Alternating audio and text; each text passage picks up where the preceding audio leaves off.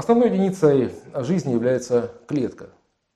Клетка – это такая миниатюрная фабрика, которая производит там, необходимые вещества и энергия.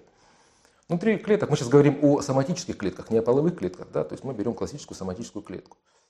А внутри каждой соматической клетки, ну практически да, каждой клетки, мы не берем такие клетки специализированные, как эритроциты, которые безъядерные, находится ядро, которое ограничено ядерной оболочкой, и также ряд органелл, в том числе митохондрии. Внутри ядра имеются хромосомы, в которых находится ДНК. Это ДНК носит название ядерная или хромосомная ДНК. А внутри митохондрий также имеется ДНК. А, а, если мы возьмем хромосомную ДНК, то все эти хромосомы, они классифицируются следующим образом. Есть 22 э, пары аутосомных, то есть неполовых хромосом, а также одна пара половых хромосом. И э, половые хромосомы, они, э, почему половые? Потому что они отличаются, они определяют пол человека, да, какой будет у него пол, мужской или женский. Если у человека две хромосомы, две практически одинаковые хромосомы, которые носят условное название X, то есть э, XX хромосома, то перед нами женщина. Если у человека э, одна хромосома X, а другая маленькая хромосома, гораздо меньше, чем это X-хромосома, это хромосома Y, то мы имеем дело с мужчиной.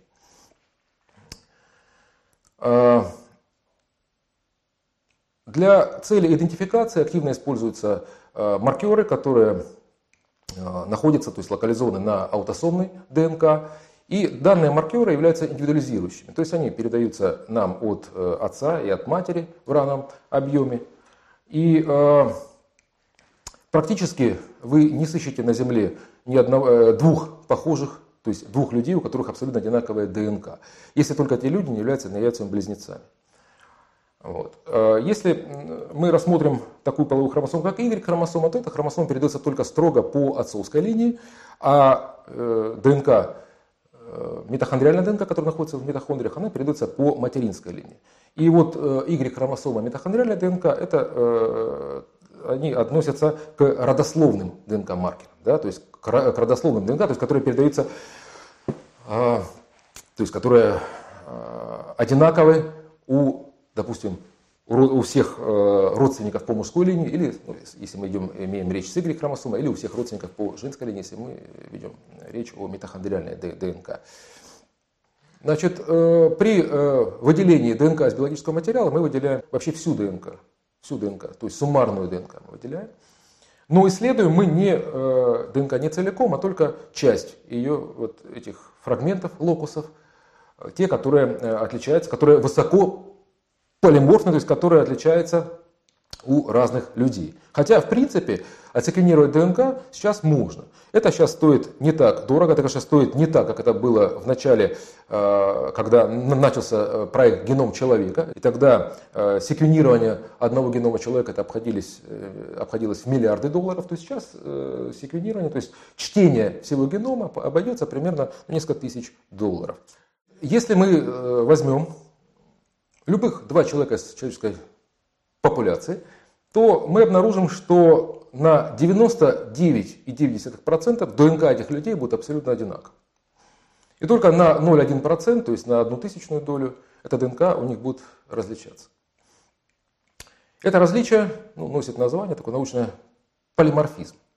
Полиморфизм бывает двух типов. Ну, чтобы э, рассказать, какой бывает, каких типов бывает полиморфизм, я хочу немножко, так сказать, рассказать о структуре ДНК, что из себя представляет ДНК.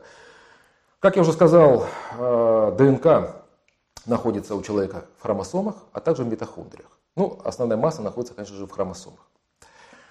Если мы возьмем одну клетку, гаплоидную клетку, то есть та клетка, ту клетку, которая содержит только половину генетического набора, то есть 23 хромосомы вместо 46, это любая половая клетка, это яйцеклетка или сперматозоид, то э, общая длина всей ДНК, она примерно где-то будет ну, порядка около одного, чуть больше одного метра. Чуть больше одного метра. Эта ДНК представляет из себя полимерную молекулу, которая состоит из э, мономеров, то есть из таких кирпичиков, которые носят название нуклеотиды. Значит, нуклеотиды э, состоят из остатков сахара, дезоксирибозы, остатков фосфорной кислоты и основ, азотистого основания аденин, аденина, гуанина, цитозина, литимина. Сокращенные эти азотистые основания по первой букве обозначают как А, Г, С, Т. Вот, то есть ДНК фактически кодируется четырьмя буковками.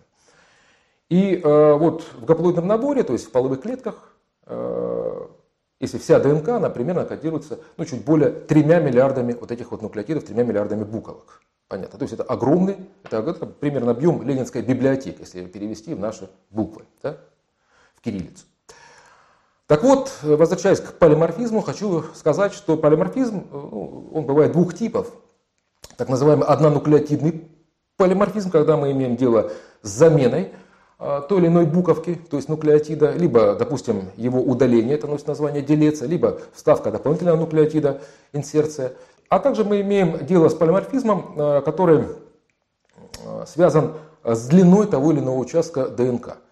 С длиной того или иного участка ДНК. То есть у нас с вами имеется так называемые полиморфные, то есть участки, которые не консервативные, участки ДНК, которые незначительно либо значительно отличаются по длине. То есть у вас может быть участок там, одной длины, у меня может быть участок совершенно другой длины.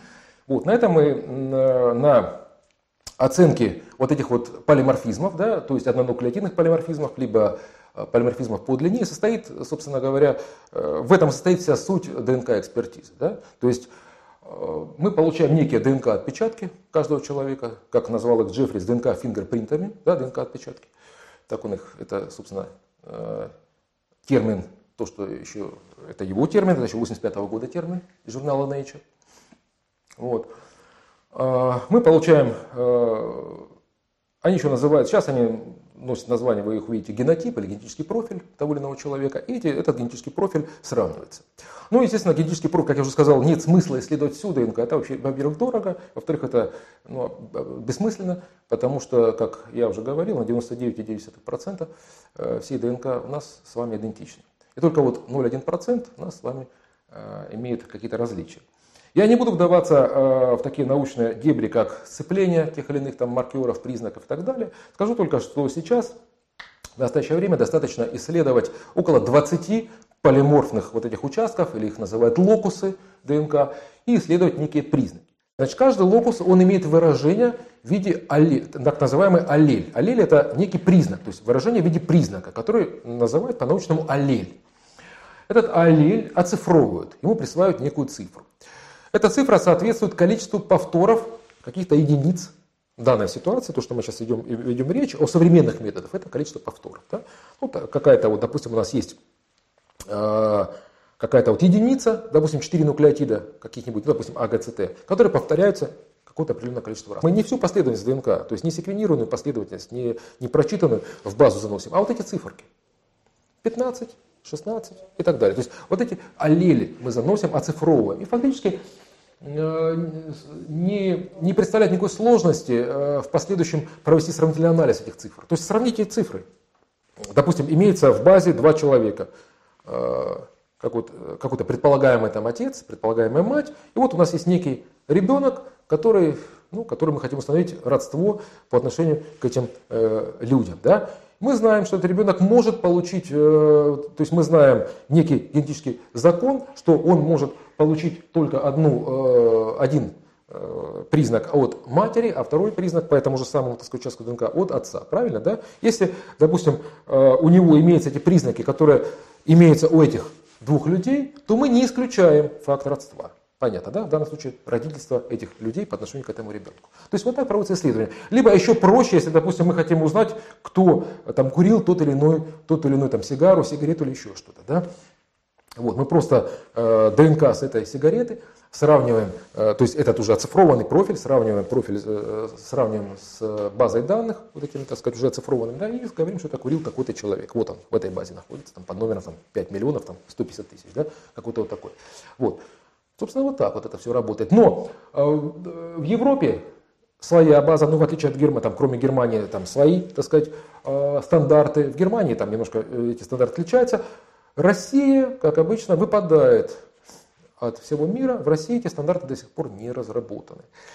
И не только каждое ведомство работает по своим стандартам, но и внутри ведомства разные лаборатории работают каждый по своим стандартам. И бывает так, что трудно сопоставить результаты, полученные в разных российских лабораториях, даже которые находятся в одном городе. Есть 242 федеральный закон, который регламентирует э, все процедуры, которые описывают, ну как бы, да, э, в котором описывают все процедуры по формированию национальной базы, российской базы данных генетических профилей, да, но который не регламентирует абсолютно никак э, создание базы данных биологических образцов. Потому что когда у нас сегодня у нас эта база данных создается по одним участкам ДНК, по одним локусам, да, а завтра не, исключен, не исключено, что потребуется больше информации, и тогда что делать? Опять заново производить забор, а этих людей уже в живых нету, да? Ну, допустим, к примеру, или где его там, он уже где-то в бегах, там, к примеру, кто-то убежал, да? Вот. Э, то, есть у нас, то есть здесь, конечно, возникает э, ну, необходимость это хранение биологического материала. Кстати, э, в армии США именно и производится такого рода хранение. Да, у них именно такое хранилище и имеется. Да? Там порядка 6, 6,5 э, миллионов образцов э, военнослужащих и служащих армии США.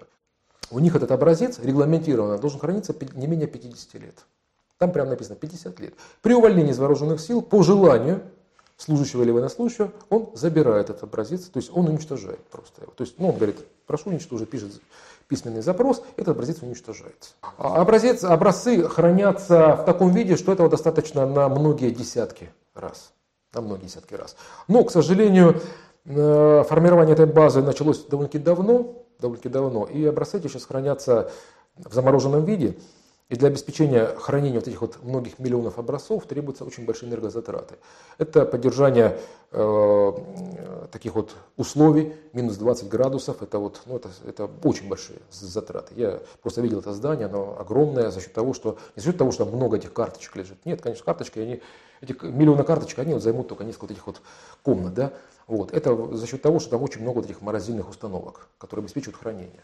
Кстати, очень хорошо проявил себя э, при идентификации погибших в Персидском заливе. Не надо искать каких-то родственников, не надо там организовать массовый сбор, пожалуйста. Вот достали образец, сравнили все. У нас, к сожалению, это отсутствует. Да? И э, такого рода инциденты э, у нас э, вызывают ну, очень большие, очень большие как бы, э, напряги. Ну, то есть надо потратить очень много времени, чтобы идентифицировать того или иного человека. Нет, чтобы взять сразу из базы данных, провести сравнение, сказать, да, это он. К сожалению, мы от этого далеки. Я не знаю, вообще будет ли у нас это в России когда-нибудь. Если у нас это будет, это будет вообще очень даже здорово.